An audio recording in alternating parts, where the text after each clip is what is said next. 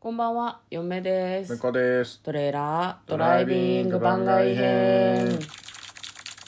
はい、始まりました。トレーラードライビング番外編。この番組は映画の予告編を見た嫁と婿の夫婦が内容を妄想していろいろお話していく番組となっております。運転中にお送りしているので安全運転でお願いします。はい今日は3連休のね最後ということでね、家に帰ってきてまあサブスタジオの方からねお送りしてるわけなんですけども3連休結構楽しめましたか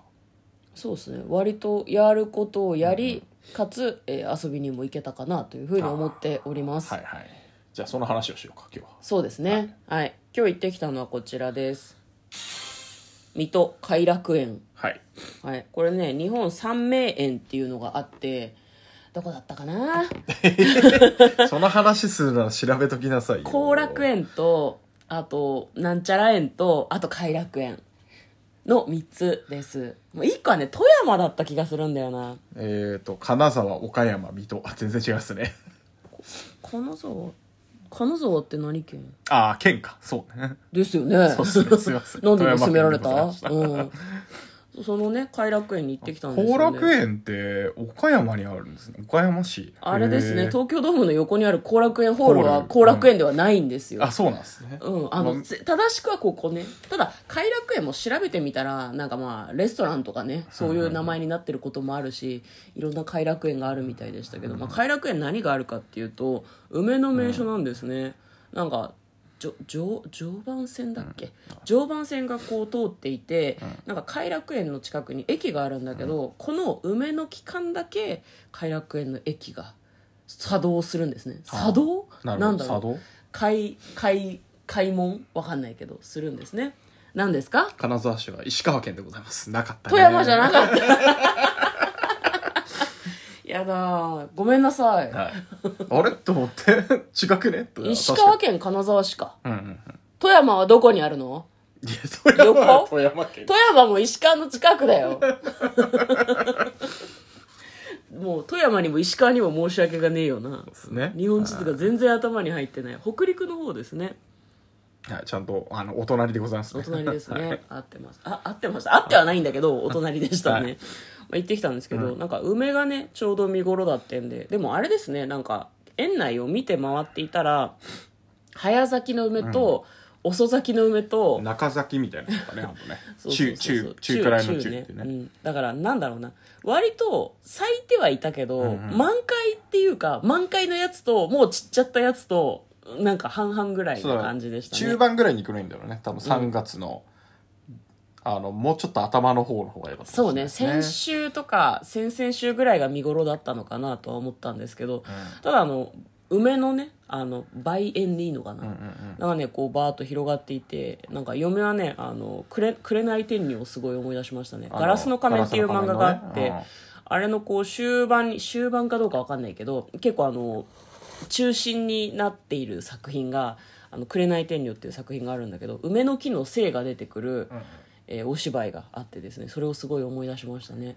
なんかあの北島麻也っていう子が主人公なんだけど梅の木の枝の上にこう座るんですねあの人ほうねほうなんかでもさそれ偕知らん楽園で見た、はいうん、ああったあったあったなんかその「紅天女」のストーリーを作った人がなんかその「紅天女」のなんか勾配はいはい紅の梅と書いて勾配が咲く金属地でその話を確か書くんだけどなるほどそこに行った時に枝の上に座るんだけどやめた方が良さそうでしたよそうねあの俺そうだった細かった意外うんうとん枝が、いやなんか私たち梅に関して全然詳しくないんだけど、梅の折れた枝なのか切った枝なのかを地面にぶっ刺して増やしてんじゃねえかってちょっと思ったよ接ぎ木みいな接ぎね木はあれかあの継いでくやつだからうん、そうねあの植林するときに枝とかうん、ガシッといってんじゃねえかなっていう気がしたよねいやーなんかねこう園内をねすごい1時間ぐらい歩いたんだけど、なんかそういう枝ぶっ刺してあるみたいなところがいくつかあってわかんないよ、うん知らないけどどうやって増やすのか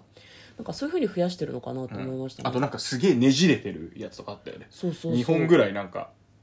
その梅の木が一緒になっちゃったのかなっていううんあとなんか中に空洞が開いちゃってるやつとかなんかねその幹が裂けてるみたいな感じの梅が結構あって、ね、なんか面白かったねいろんなの面白かった写真もね結構撮ったんだけど梅ってなんかこうその幹が向こうが言うように幹が向こうがっていうとなんかあれだね 向こうが言うようになんかこうねじれてたりとかぐにゃぐにゃしてたりとかあと添え木が必要なぐらい、うんうんうんなんだろうすごい真横に生えてたりとかするんだけど枝がね黒っぽくて写真に撮ると怖い写真みたいだったよねそうね。あのまあ今日ちょっと若干曇って天気たがのもあるんだけどそう曇ってたのもある写真に撮ると意外と、うんなんつうんだろう、暗い暗いところになんかこう、おぞましい感じの枝が生えてきてさ。う、うん、なんか綺麗だったんだけど肉眼で見ると綺麗だったんだけど写真であんまり上手に撮れなくて確かねにね。ううんん、 加工してください。あそうですね、向こうはどうでしたか偕楽園行ってどどこが一番良かったというかあ見どころというかあれかななんだっけかいここうこうなんだっけんなんとか亭 なんとか亭なんとか亭が一番良かったってあなんとか亭あり言まっしてたねなかったっけ、はい公文亭だ公文亭公文堂公亭公文堂って向こうが言っててさあー公文堂は文房具屋さんみたいじゃんっていうそうそう話をしたんだけどまあその偕楽園があれなんですよね徳川成明うん。えー、と慶喜のお父さんらしいんだけどが水戸藩主の時に建てたらしくて、公文亭っつうとこがあってねどこが良かったよ公文亭ので、あの、木が良かったですね。木が良かったあのそうう。木あの、使ってる木材がさ、はいはいあの、しっかりこう、木の幹の、あの、段段差っていうかさ、うんうんうんそれがあの残ってる柱とか床とかになってて、あれなんか気持ちよかったですね木目がねそ出うそてうてそうそうねあうんのー何えーっと年輪かはいは年いはいはい輪のところがねうんあのすごい細かく線が入ってて肌触りが良かったですね、だけどなんかトゲが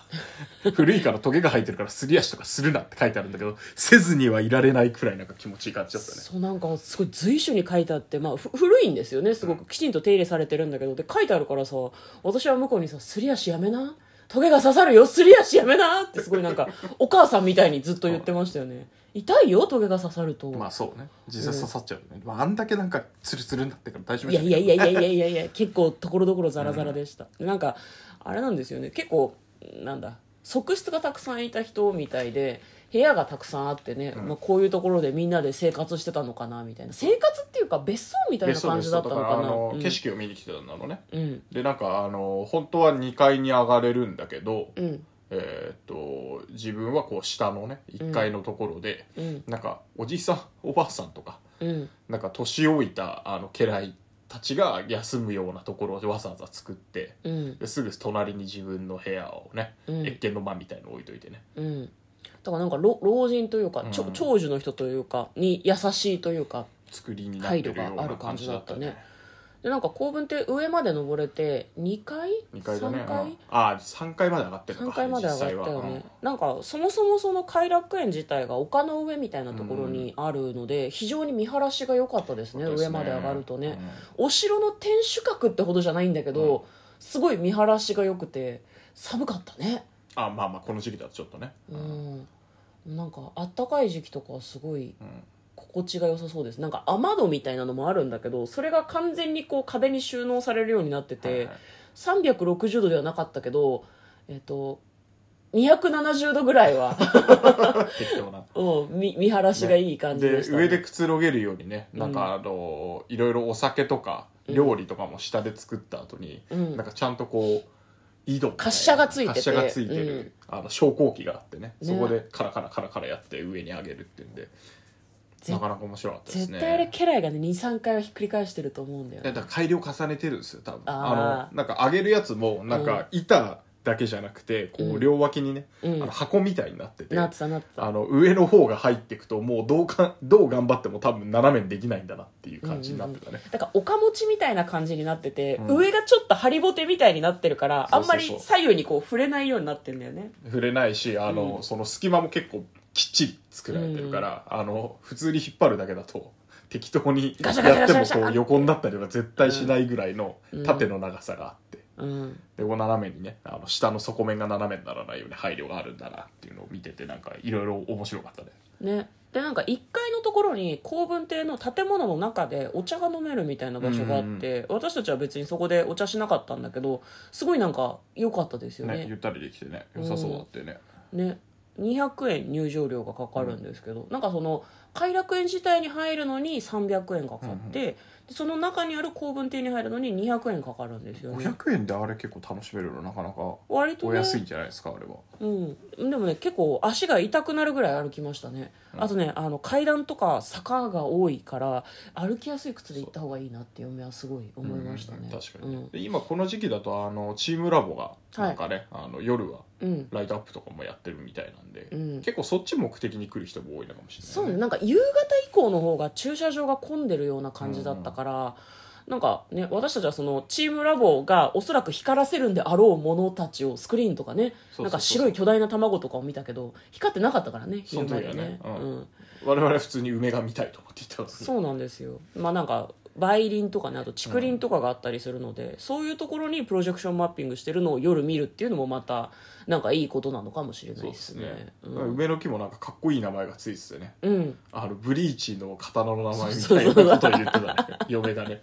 そうなんですよななんかねあの中二病みたいな名前が ゆ梅についててどれもかっこよく中二病っててことないけどいやいやいやなんかなんだっけねちょっとパッと出てこないですけど、うん、なんか名前を見るのもなかなか面白かったですね聡明の月とかそうそうそうそう そう聡明ってさなんか頭がいいとか賢いって意味の聡明かなと思ったんだけどなんか大海原とか海の意味らしくて、へ海の月すげえなってそういうねあと入り口らへんに白い梅と赤い梅が同じ枝に咲いてるのがありましたね,、はいはいはいあったに二輪二輪なんとかみたいな二輪二とかじゃなかったと思うけど、違いましたっけ、うん、うん、なんかね名前がついてたんだけど覚えてないっすねそうっすねん、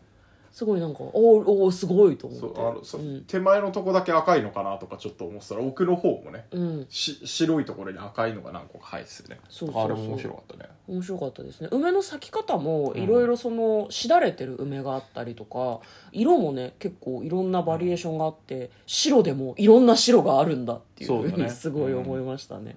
はい、今日はですね、えー、婿と一緒に偕楽園に行ってきたという話をしてみました、嫁とこのトレーラードライビング番外編もあったねドライビング番外編もあったね